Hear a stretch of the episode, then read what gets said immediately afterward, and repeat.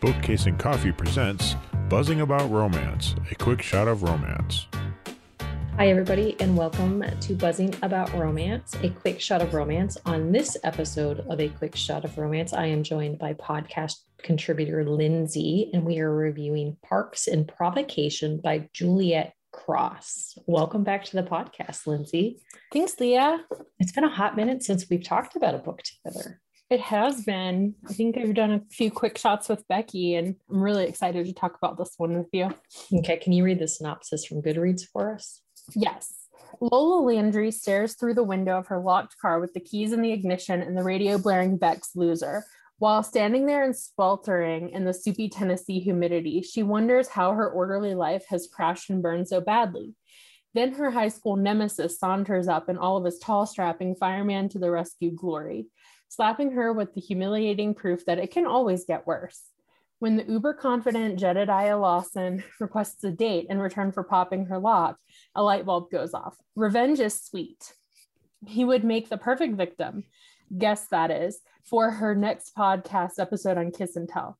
What shocks her is the casual way he not only agrees to the post date interview on air, but ends up hijacking her audience and wooing them with his swoony southern charm. Not even a low score on the dateometer can dissuade the man or keep her fans from demanding more of the charismatic Jed. What's worse, she secretly wants a second date with this man who is so different from his teenage self. His unwavering patience and nimble smile um, erodes her will until she breaks the kiss and tell rules by agreeing to a second and a third date. It's a disaster. Not the date, they're wonderful. The disaster is that she's falling for a man she once dubbed Jockstrap Jed. okay so the release date on this is April 5th, 2022. The tropes are enemies to lovers, childhood nemesis, slow burn, small town, first responder. Um, it's in the Green Valley Heroes series. It is book two, and it's a series of standalones with interconnected elements because it is part of the Smarty Pants universe. and the put out percentage was 67%.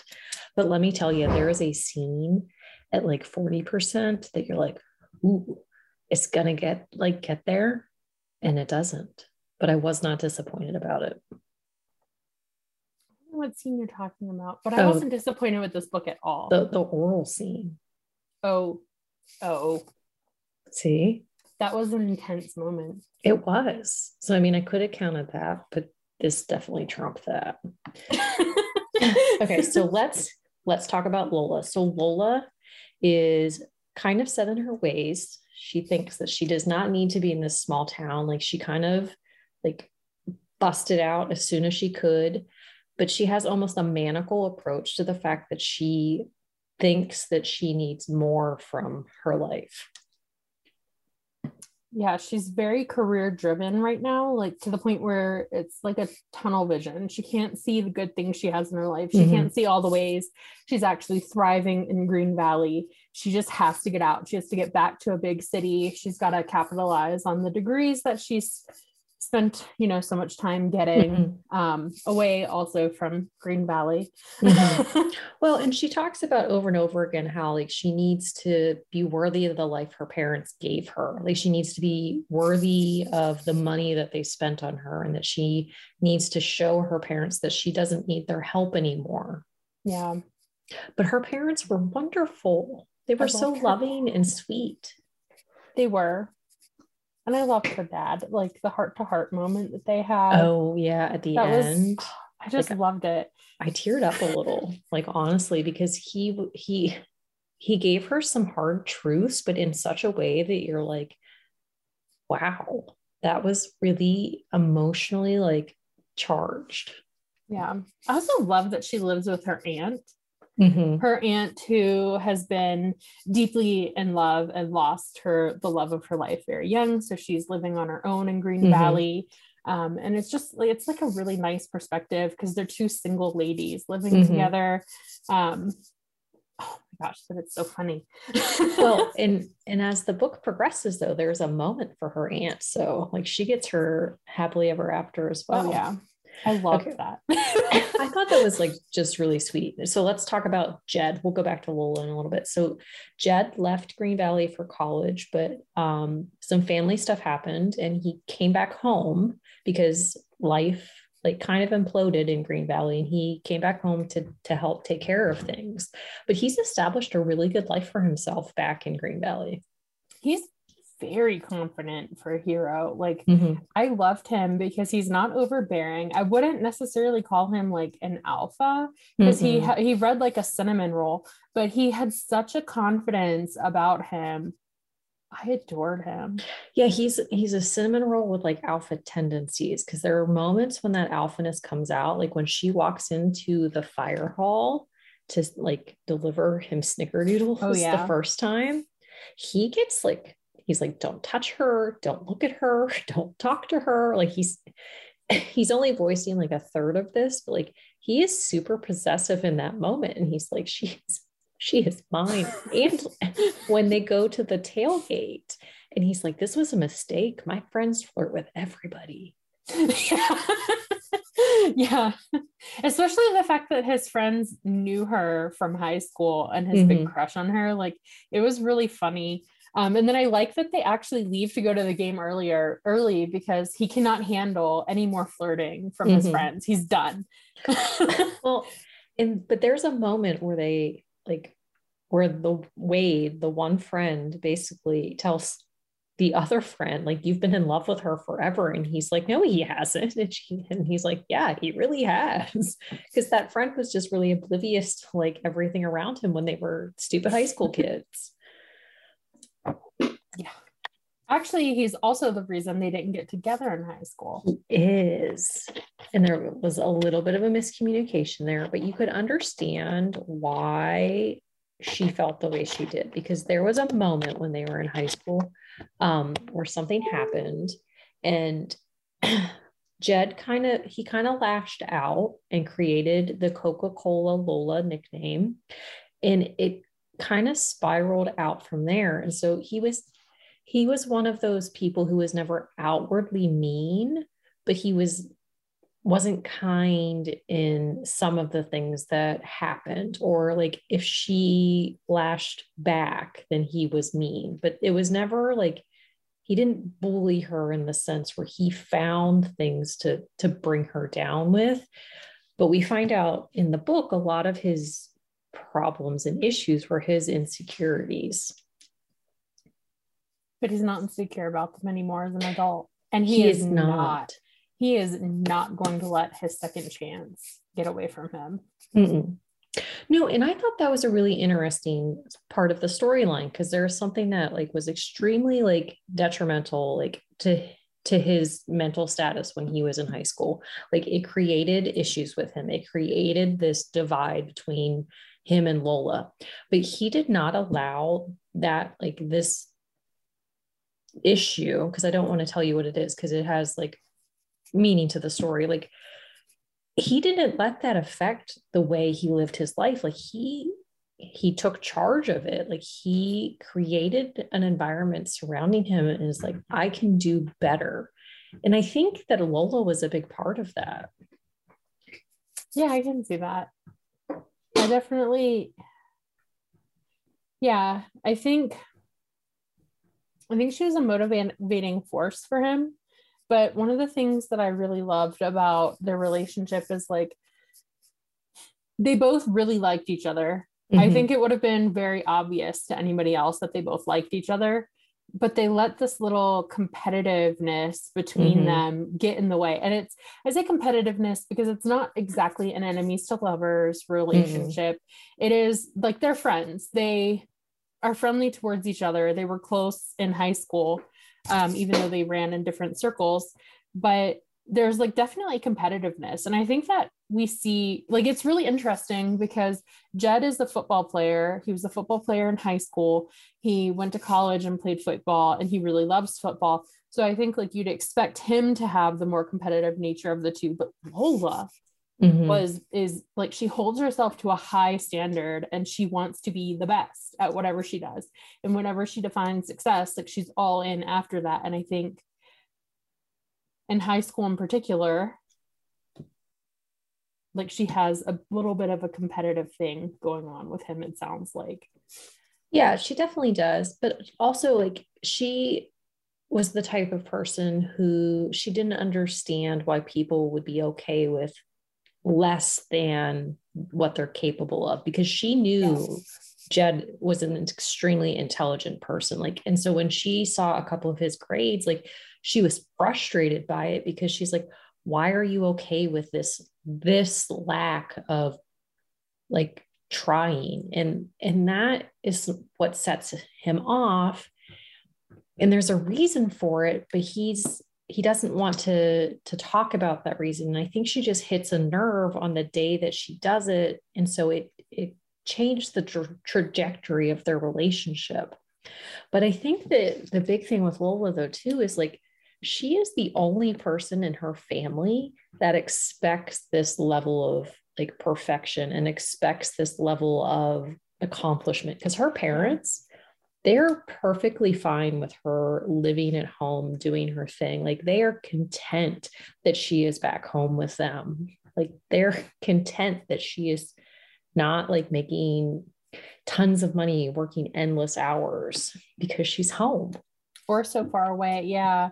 And the other thing is like her aunt, who she lives with, is very much a hippie. Like they call her a hippie in the book. She doesn't mm-hmm. like she has a craft business but outside of that she's essentially retired um just living on her little farm her little you know her little of, house. Mm-hmm. yeah. She's her doing little her plot thing. of happy. Yeah on her little plot of happy. Yeah. But that's something too like she's i think she saw this woman who was an extremely important like figure in her life. And she she sees that she's happy. She sees that she's accomplishing what she wants to but then she's like why is that enough for her? Like why why does she not yeah. want more? So i think she like she understands it but i think she questions like how somebody can be content in that like aspect of their life. Yeah. I also really love that about lula because like i know in my 20s like i felt like career success was really important. And mm-hmm. um for a long time the only way that i didn't compromise was like in choosing my relationship with charlie mm-hmm. and i feel like that's something a lot of people in that age bracket really struggle with it's something you have to like you know being at two places two different places in your career like you know the things that you want in your 20s are so dramatically different because you're not really settled in like the cadence of your adult life yet. Like it's a very much a transitionary phase. And I thought that the way Lola was written was so reflective of that. Mm-hmm. And so I love that um, because you don't always see that a lot. Like you see, I think either you like with characters in their 20s and romance, you see either like very well established, highly successful um, young characters, or you see like characters who are kind of in a train wreck phase, but like you don't see someone yeah. who's kind of just like in a normal state of life that's very relatable. Mm-hmm. Um, and that's one of my favorite things about Lola. no but you're you're right. Like she's a, a natural thing. Like she has a job. Like she's she is not destitute. Like she's making money. She's doing this like kiss and tell podcast and she seems to really enjoy it. She's doing it with her best friend marley who i thought was so fun and lovely lovely. And i just was like i want a marley but then i was like becky is kind of my marley. Because marley doesn't marley doesn't really have a filter so kind of, um are we going to be doing a kiss and tell podcast where becky rates all of her book dates? Oh my gosh that that would be a good episode. Yeah. We'll have to we'll have to bring that up. But no honestly like as like as i was reading this book i was like marley and lola are like me and becky. Because we're in this like podcast world yes. and like but but anyway, but no, I thought Marley was fun. And I like the fact that there was a moment where Lola doesn't tell Marley something. Marley's like hurt because she is so happy that her best friend is back from college and like spending time with her and they get to see each other all the time and then she she doesn't tell her about like this big yes. monumental moment in her life and she's like it kind of sucks you didn't say anything until like it's a done deal yeah yeah. I was like, what are you doing? Mm-hmm. I know. don't mess no, up I, with your best friend. Like, But I think Lola gets in this like single minded focus where like the world around her kind of like narrows down to like this tunnel of like where she should be. And she does not worry about the effects on the people around her. Cause even so, like she talked about like how she didn't want to tell her parents because she didn't want to see her dad's sad face. It's like clearly the man does not want you to leave if he gives you sad face every time you talk about moving. Yeah. But also like she'd never even thought about living in Houston. She'd never really thought about this. She just wanted a certain type of job. And I thought yeah, it was the really location reflective. didn't matter, yeah.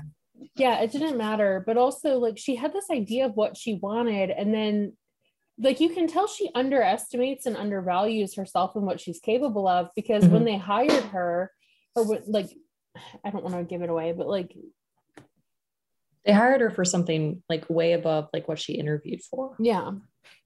Because like they saw her worth. And I think that is the big thing. Like she doesn't see her true worth. But and family is important to her, but but this drive to be something more like drove her but family is extremely important to jed like he bought a house across the street from his dad so he can check on him all the time every day. Like he's extremely close with his four sisters and his nieces and nephews. Like like he talks about how he doesn't miss games doesn't mix activities. Like if he's not working he is fully encased like in family life and he's fully doing what makes him happy. Like he's he still goes and does things with his friends. He's still mm-hmm. friends with his high school friends. Um like his high school friends kids call him uncle jed. And like mm-hmm. he's just got such a close relationship with all the people in his life. And you can tell that he really values the things that make him happy. Mm-hmm. and he puts time and effort and energy into that. And he's successful in an entirely different way than lola perceives success. And i love Mm-hmm. I just yeah, love like this his... book. I keep saying that. Like, I don't have anything literary to contribute to this conversation. I love this book. well, but honestly, it, it was an exceptionally well written book. It mm-hmm. is, it is structured well. There, like, there are no like dull moments. There are no moments where I was like, oh, this isn't really a necessary thing. Like, there was not a moment in this book that I was like, I could do without that. But then there's a moment where sex nachos come into play. And I was like, I need more sex nachos in my life.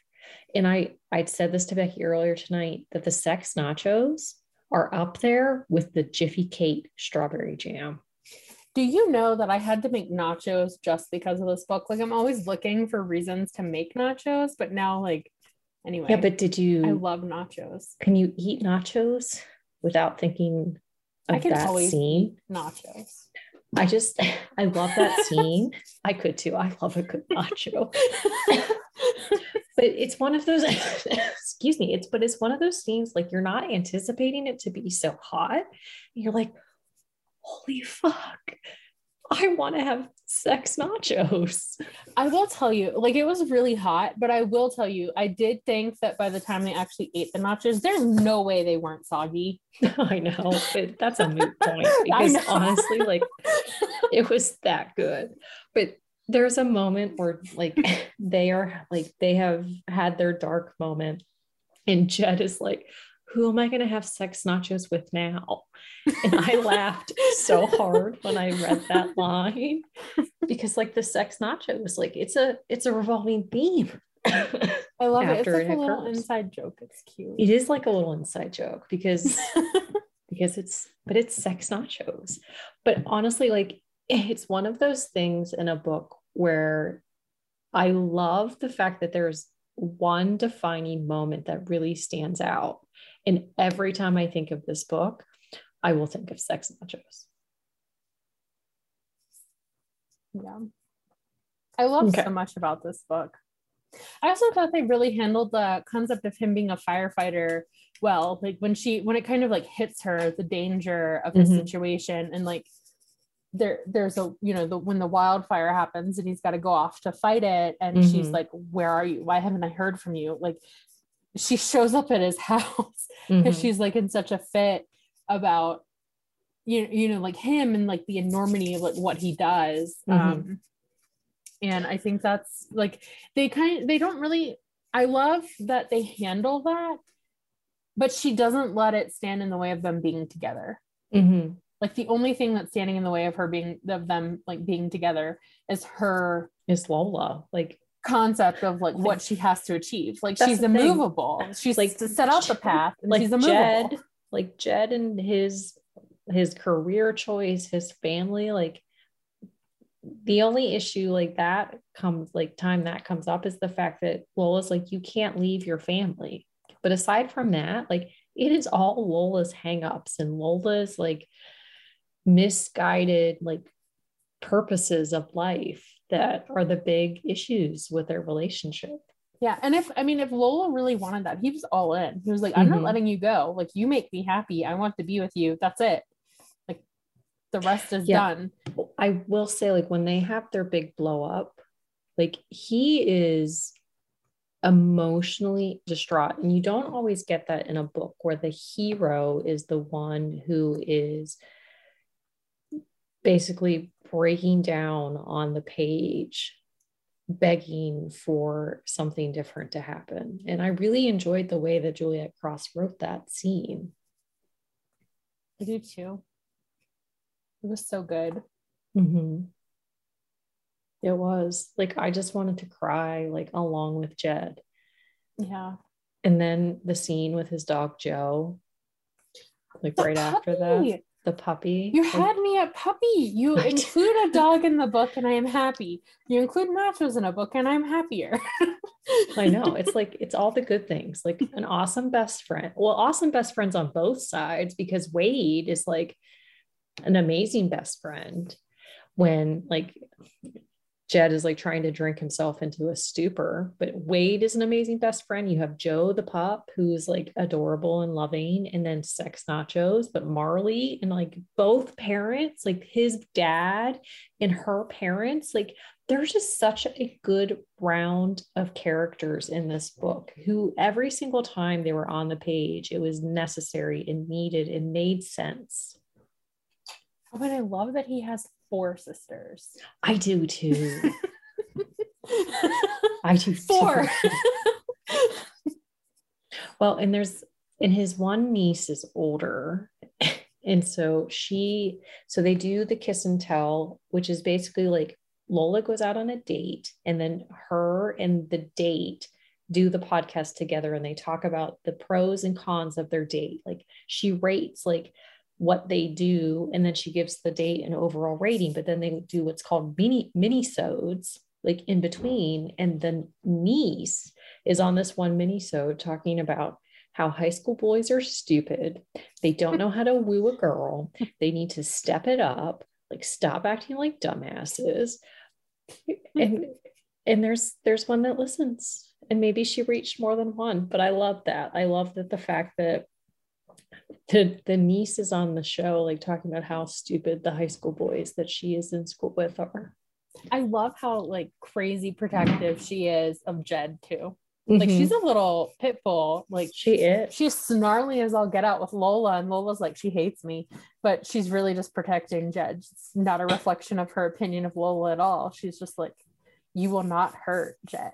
and it is ironic that I bring up the Erickson strawberry jam because they go to the the, the Hot Vikings gym to do some self defense, which I just remembered that That was that- such a cute little episode. It like a cute was. little moment too. it was because Jed is fully fully believes that every woman should take self defense.